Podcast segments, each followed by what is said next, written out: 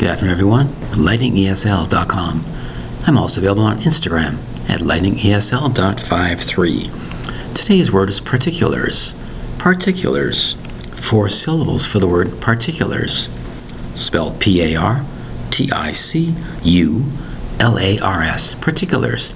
Particulars mean details. The details about certain things, the certain facts, or details about a situation. For example, you might have taken out down all the particulars about a house you're interested in buying. These are the details. Particulars means details. Details, information, things like that.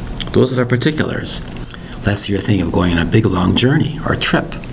You need a lot of details before you decide yes or no. The cost, the distance, transportation, hotel, etc. These are particulars, spelled P A R T I C U L A R S. Particulars. Thank you very much for your time. Bye bye.